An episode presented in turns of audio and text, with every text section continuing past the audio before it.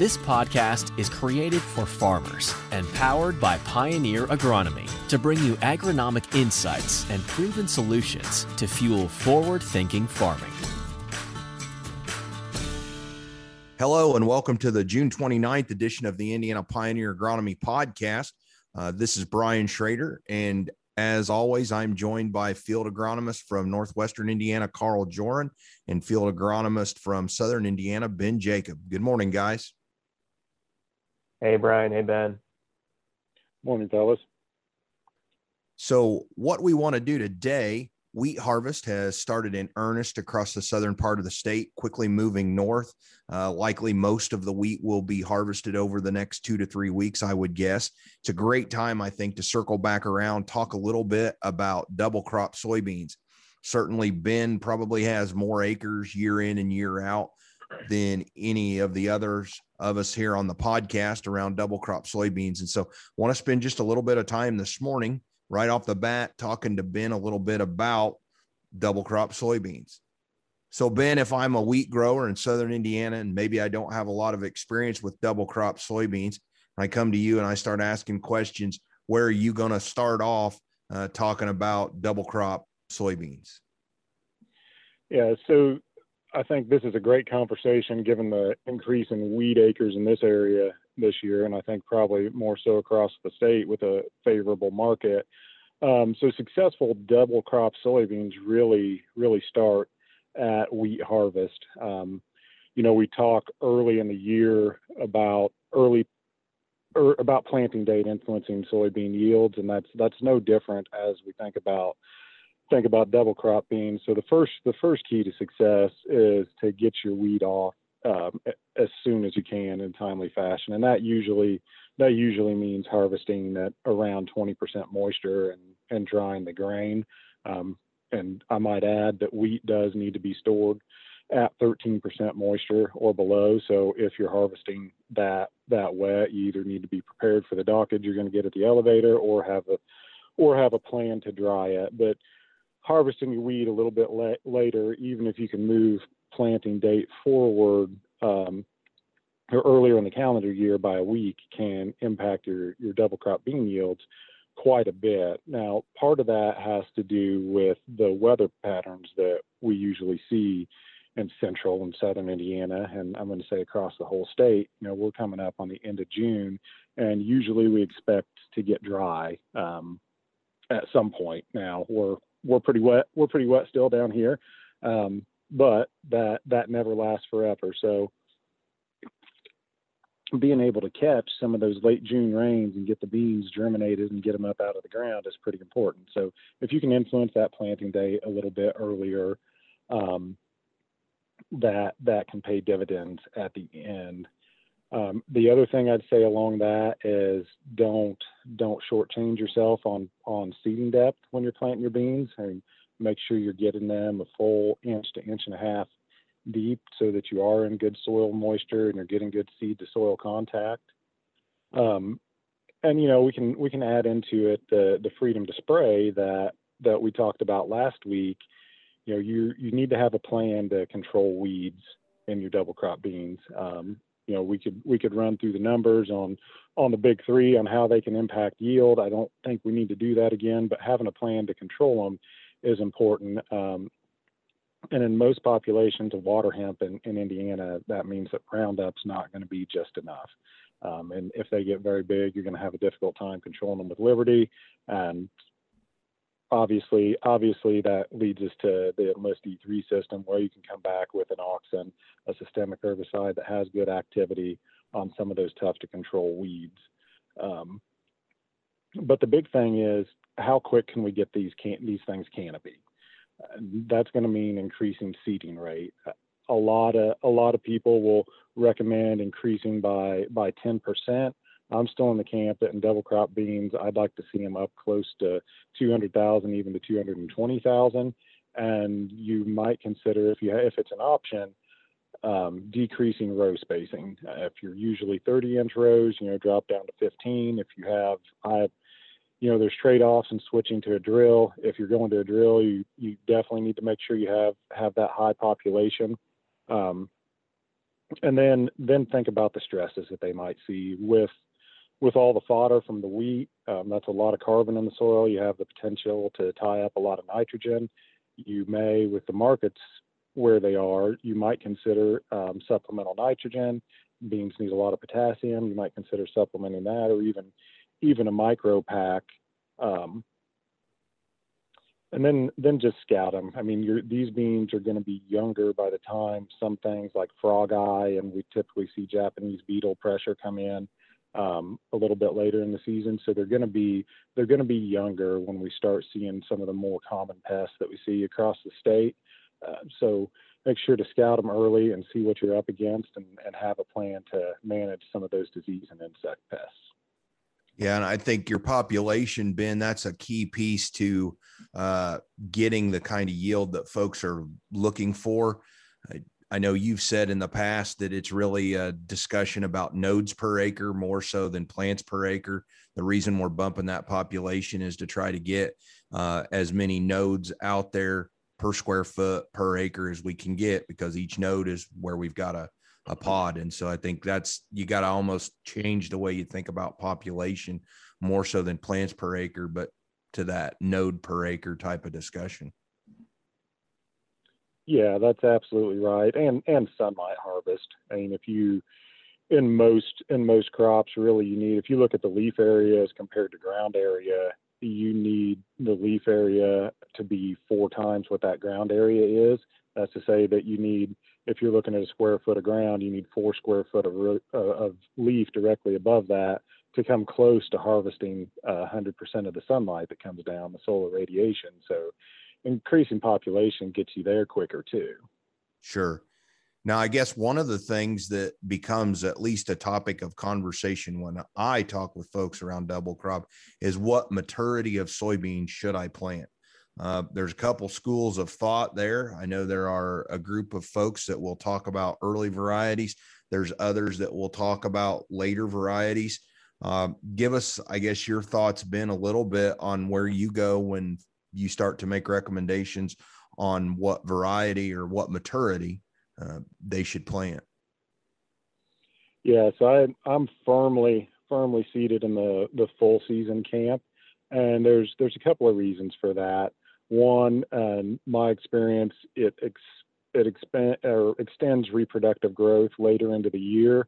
Now the caveat with that is you you have to watch you have to watch out for a late frost, um, which is not or an early an early frost in the fall is probably a better way to word that, which in most years isn't a huge concern down here. I suspect as you move north, you know that that becomes a bigger issue.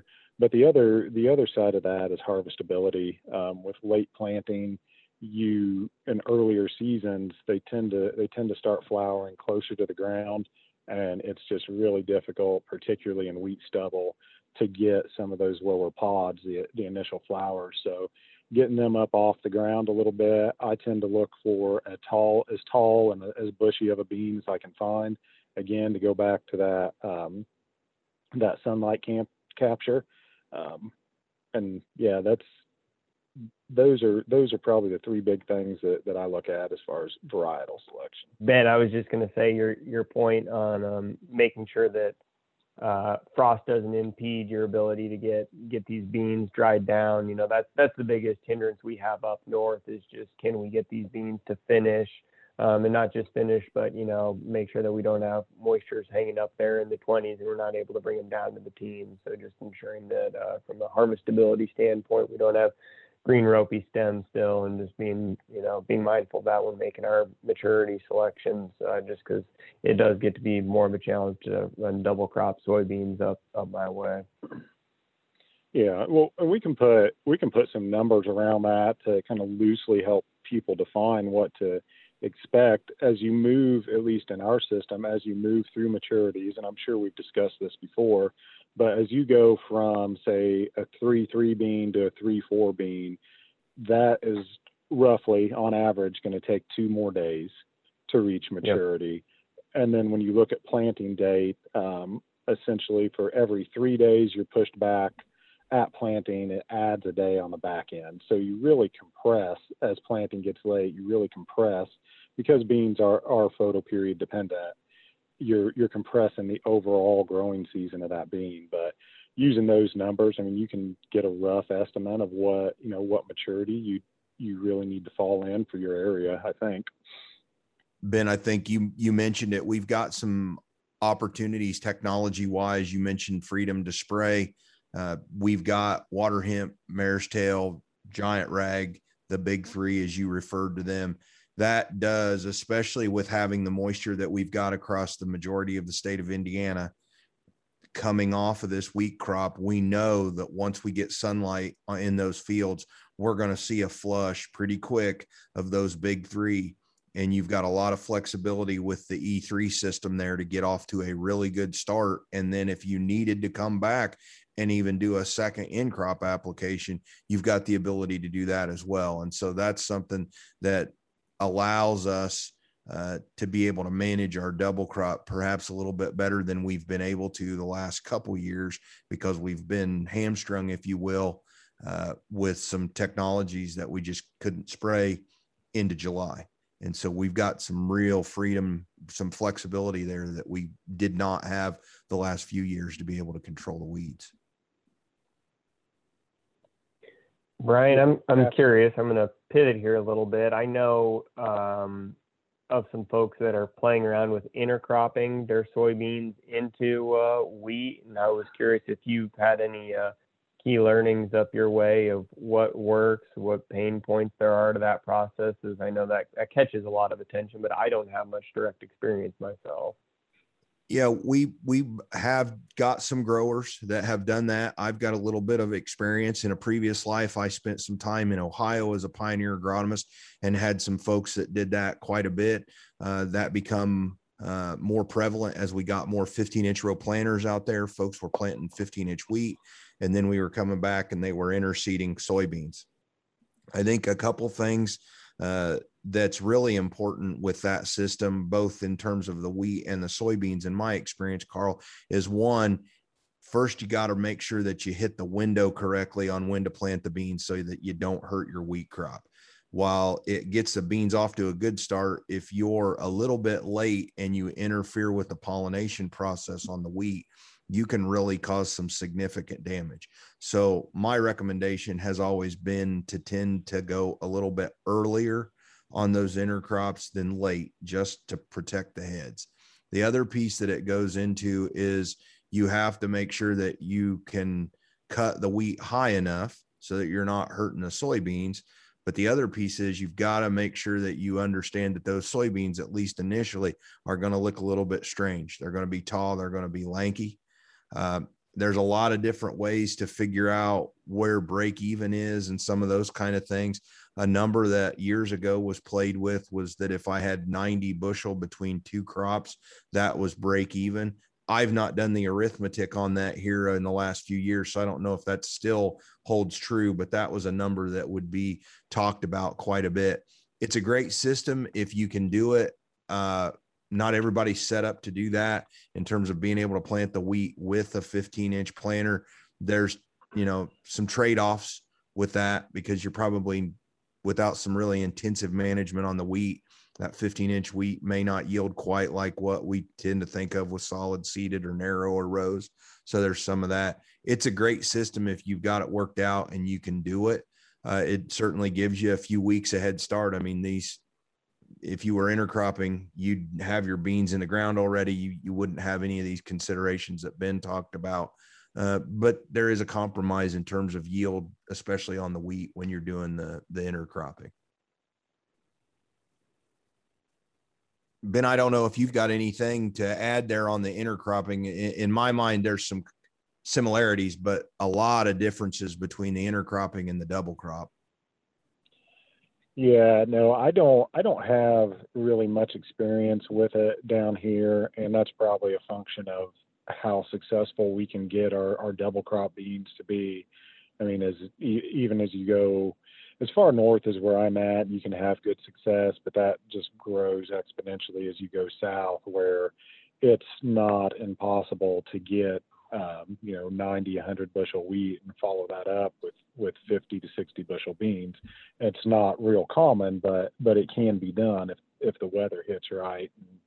And, um, you know, you look at the markets right now. That's that's a pretty tough system to want to interfere with in any way. The only thing I might I might add is that when I look at an intercrop system and wanting again once you get the that weed off those beans to express their genetic potential, I would look I would look at um, more full season beans and certainly bushy beans, something that has the potential to branch late in the year and and fill in fill in that gap where the wheat was, just so you're just so you're capturing as much sunlight as you can.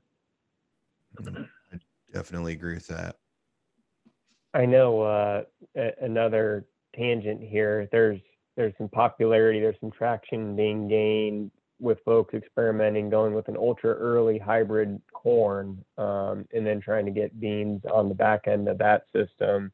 Uh, last year we had a few growers that attempted that but didn't have very conducive spring, slow growing conditions, so just didn't accumulate enough heat units to take the corn crop off to really give the beans a chance. But there were folks flying beans on. There were folks that um, weren't able to get beans back behind it because we were cutting corn so late. And so then the debate was, well, can I get can I get some oats in there? Will my oats finish in time? So there's a lot of folks doing some pretty interesting stuff, and you know, good, good on them for trying something to uh, take advantage of all that solar radiation, like Ben was saying earlier. You know, increasing that leaf area index across the field. That's that's what's going to maximize our yield potential. So you can take full advantage of an entire entire growing season and bang out a couple crops. It's a definitely a, a, noble pursuit, but a lot to still be learned in that in that area when you're bringing corn down from North Dakota this far south or Manitoba or wherever. You're starting to bring some some uh, germplasm south of where it belongs, and so we get some interesting um, interesting results with that uh, from time to time as well. Yeah, I it's an interesting concept. Again, I think you're right, trying to bring the genetics that would make the most sense. And I think for you and I, Carl, that probably would make a little more sense as you get down to Ben's geography and further south. Some of our other uh, fellow agronomists in Southern Indiana, I would think that the heat of and the potential dry late could be a real limiting factor for that potential idea. I think the other thing that I always chuckle a little bit about is how in agriculture we always talk about things that are new but not always that new you know this concept of multiple crops in one cropping year if you go back to the native americans and you talk about the three sisters this idea that they planted their maize and then they had their squash and their beans all in the same field essentially at the same time um, you know you go back you know hundreds of years thousands of years and you've got this same sure. concept and now we're talking about it as uh, new and different so. absolutely i was going to say we have we have some um safrinha is that call that a safrinha double crop um, over the past couple of years like you said has gained in popularity but realistically, I mean, we've tried planting a 75 day corn, and everything has to go just right in order to get in order to get that in. Um, I would I would certainly encourage people to try some of that outside of the box thinking um, on a small scale, but but pencil out what what that looks like on the return side of it. I mean, if you get say 140 bushel corn and 35 bushel beans, does that does that pay for all the trips you're going to make across the field? And if it goes if it goes wrong, if we have a tough spring or we don't have enough heat, um, which again last year and this year where we had a cool cool April and in some ways a cool May, you know, where we're not accumulating a bunch of heat really, really hampers those if you end up not being able to get a bean crop um, to follow uh, your corn crop. Do you have a plan of something else to put in there, or or is that still going to work out economically for you? Yeah, and I think all of this is predicated, you've said it several times, Ben, on the weather. I mean, that's the thing that's an interesting piece about where we're at with the double crop right now. We've got commodity prices that are supporting folks that maybe traditionally have not done double crop. But the other thing is, if you look at the rainfall map and the moisture maps for the state of Indiana, the majority of the state of Indiana has the moisture to be able to plant a double crop soybean crop. And that's certainly not always the case uh, for us in July. A lot of times it's just too dry that you're going to plant beans and they'll just sit there until you get the next rain. And sometimes we don't know when that next rain comes in July. So, guys, maybe this is a good time to pivot a little bit, unless we've got anything else on the double crop uh, to talk about. But I, I thought the other thing we've got a lot of folks that are starting to make plans for a late season fungicide application on corn and soybeans. And I thought we might uh, start to get the ball rolling on that as folks start to consider that application, what to look for, what to think about from that standpoint. You know, it's not been too many years ago that this was just something that a handful of growers did. Now, I would argue that the large percentage of our growers are applying a fungicide in corn and soybeans. I think soybeans probably the higher percentage at the moment, but we've also got a lot of growers that are thinking about again going back to where our commodity prices are about doing some additional things and fungicides very high on that list. I think it would uh, be a great idea to at least start to have this conversation. It'll take more than one episode, I think, to really cover all the nuts and bolts of this. But maybe let's get into it and talk a little bit about fungicide, when to think about it, what do I need to think about from a fungicide application. Carl, I know you've got obviously we think about northern corn leaf blight and gray leaf spot as the two main diseases, but I also know you deal with one that at least the central part of the state doesn't see very much uh, with uh, tar spot. So maybe start from your perspective on where you have these conversations with folks who are looking at applying fungicide on corn, and then maybe even talk a little bit about your thoughts on soybean fungicide. Yeah, well, for those of you playing at home, you can take a drink now because an agronomist is going to reference the disease triangle. Um, and so one of the, you know, tropes that uh, gets brought up in just about every meeting this time of year is, in, you know, when you're making that decision on how to manage for a pest, uh, you got to have a susceptible host, which, you know, most of our uh, hybrids and varieties are for these diseases we're going to discuss in varying degrees of uh, you know tolerance or resistance to those diseases. Um, and then you got the pathogen that normally occurs and then it's uh, how conducive is the environment. And there's only a couple things we have control of uh, in that situation and so uh, to answer brian's question about tar spot thus far um, you know, it's a, it's a little early in terms of uh, identifying when tar spot's going to start becoming more prevalent. But when we think about the pathogen itself, uh, it seems to move in later in the growing season. So the conducive conditions that we often see, uh, they're going to align with uh, more lake effect type weather, right? And so that's why we tend to see it up in the north central portion of the state more so than the northwest or the central portion of the state. Um, so with that cooler Wisconsin, Michigan, you know, 75 degree type day with, uh, you know, pretty high humidity and, uh, and a good amount of leaf wetness over the evening time, that's kind of where tar spot really thrives. And so when you start to crank the temperature knob a little bit as you, you know, get further south in the state, that's why we don't see tar spot wreak as much havoc. Um, but that's that's more or less how that pest aligns, um, or what what it does um, from a conducive condition standpoint. Uh, from a host perspective, uh, a lot of the corn that Pioneer has in its lineup today has really good late season stay green, and uh, that's that's what we're learning is that's an asset when it comes to fending off tar spot. Um, so when you have more upright uh, narrower leaves. That's pretty good for drought resilience. Not a very good thing when it comes to tar spot. It's we're still trying to figure out the schools of thought here being um, if you've got that late season stay green, does that mean that that plant genetically is more resilient against tar spot because it's kind of keeping the tar spot uh, lesions to a smaller percent of the area because it's fighting it off, like you see with gray leaf spot, where you can kind of just maintain that smaller area of infection and not let it not let it spread, or is it just because you got bigger leaves, um, greener leaves, that it's just going to take the tar spot more time to be able to to knock down, uh, you know, all that leaf area. So um, either way, uh, we don't have a great understanding on it. Uh, from that perspective. But we do know that our lineup today is pretty resilient when it comes to facing tar spot. When you take a look at uh, you know some of our competitive benchmarks within uh, a lot of local trials that we do. Uh, usually, Pioneer seems to fend pretty well uh, against tar spot. So long, lengthy answer, Brian. So another drink for those playing at home for an agronomist taking you know three minutes to answer a 30 second question.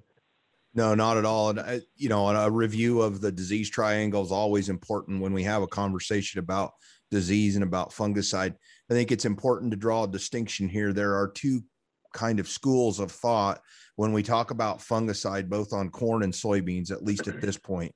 You've got the typical IPM, I have a disease, I need to control that and protect it. And so I'm going to spray a fungicide to control that. We'll talk a little bit about modes of action and stuff here shortly. Then we've also got this idea of crop health and improving it. And so you've got these two different views. If I've got a disease in the field, I'm going to go spray the fungicide, control that, protect.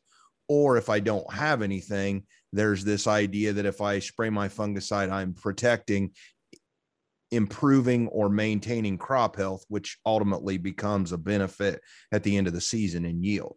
And so it's important that we start there, I think, to talk about the two, and then we can kind of dig in here.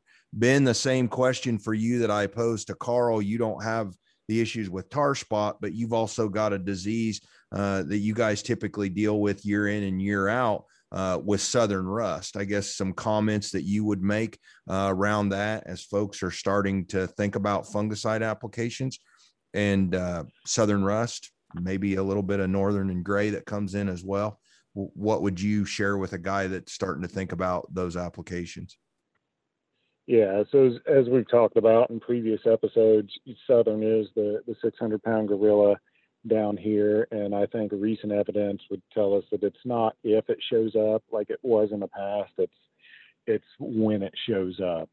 And you know, the environment the, the environment for it is fairly similar to gray leaf spot. Um, you know, when you got when you got free leaf moisture and hot temperatures, and we're getting up in the upper 80s and 90s, and and you have you have all this moisture, high humidity. Um, you have the potential for for rapid spread. Now, the good thing about southern is unlike tar spot and gray and northern is it actually has to come into the area. It doesn't overwinter in in Indiana. So that that typically happens with hurricanes. It brings it up north. Last year it kind of brought it up into Nebraska and then then it just came over with the standard weather weather pattern um, from there. And you know, so if, if it's obviously in the southern U.S. Um, we can watch we can watch the weather, and if if you have if you have a hurricane come through that the residual of that storm comes up and tracks right across the Midwest,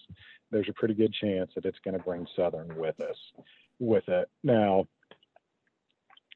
that along with some of the some of the things that you brought up, Brian, brings us to the question of timing in my mind, and and with those two schools of thought you know, you get you get the timing. Um, we've got a green tassel out. We're going to go spray it, or I'm going to scout. I'm going to find what diseases I have and manage them. And I think we're we're dealing with a really complex environment since we have to deal with southern and tar spot both um, because they because they can be so aggressive and just devastating to a crop my my preference on timing is to manage the diseases that you have and that may mean with the with all the rain that we've had and the warm weather that we've had you know we could we could see gray and northern push a little more aggressively than what we've seen in recent years. But we also have very good genetic resistance against them. So we can stave some of that off through genetics. Um, but there's certainly a benefit to applying fungicides. So I really think we're to the point where we need to actively manage what disease is out there, and that's going to mean scouting fields. And if you have if you have gray or northern at at the time of tassel, be out before tassel. And if it's creeping up to mid canopy, kind of where your ear is going to be, um, I would plan on I would plan on getting that that green tassel fungicide application. But if your fields are clean, and you can push that back.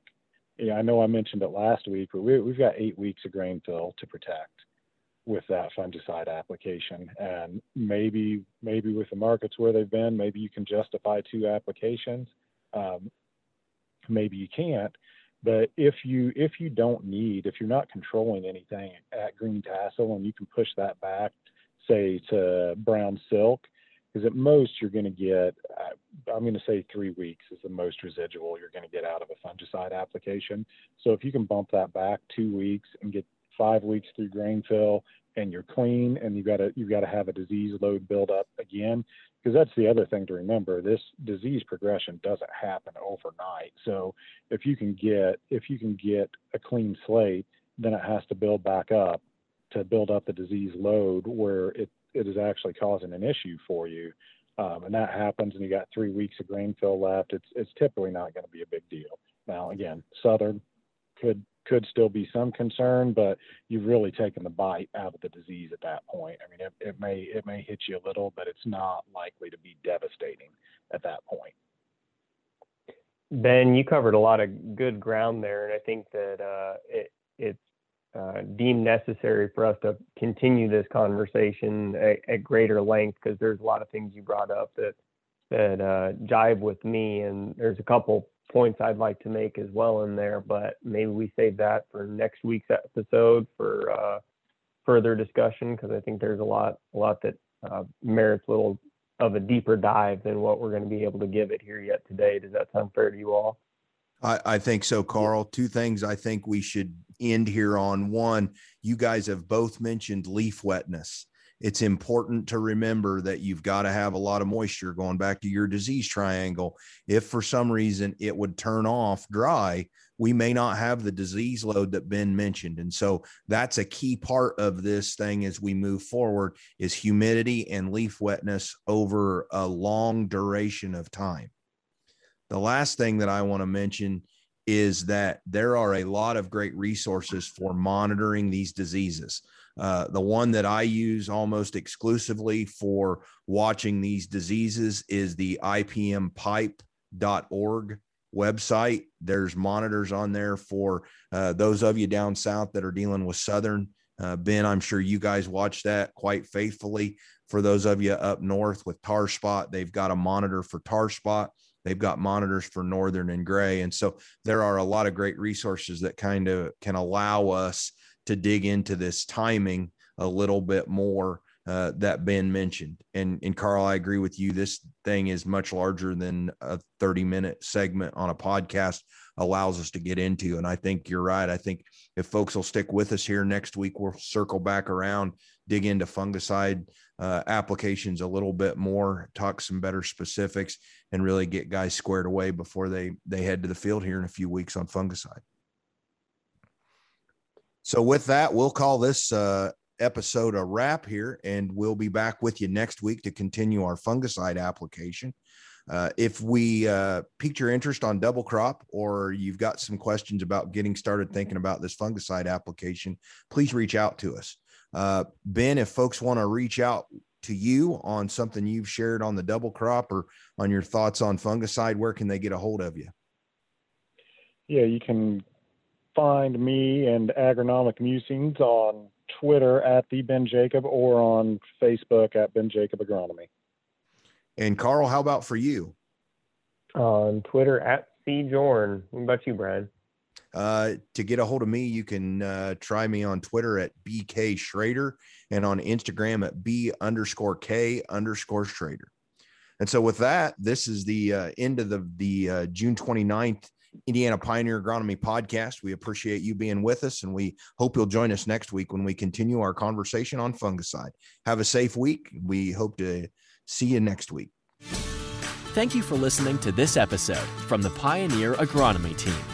Be sure to visit pioneer.com backslash podcasts to access additional episodes and learn more about our extensive on farm data and innovative digital tools that are fueling forward thinking farming.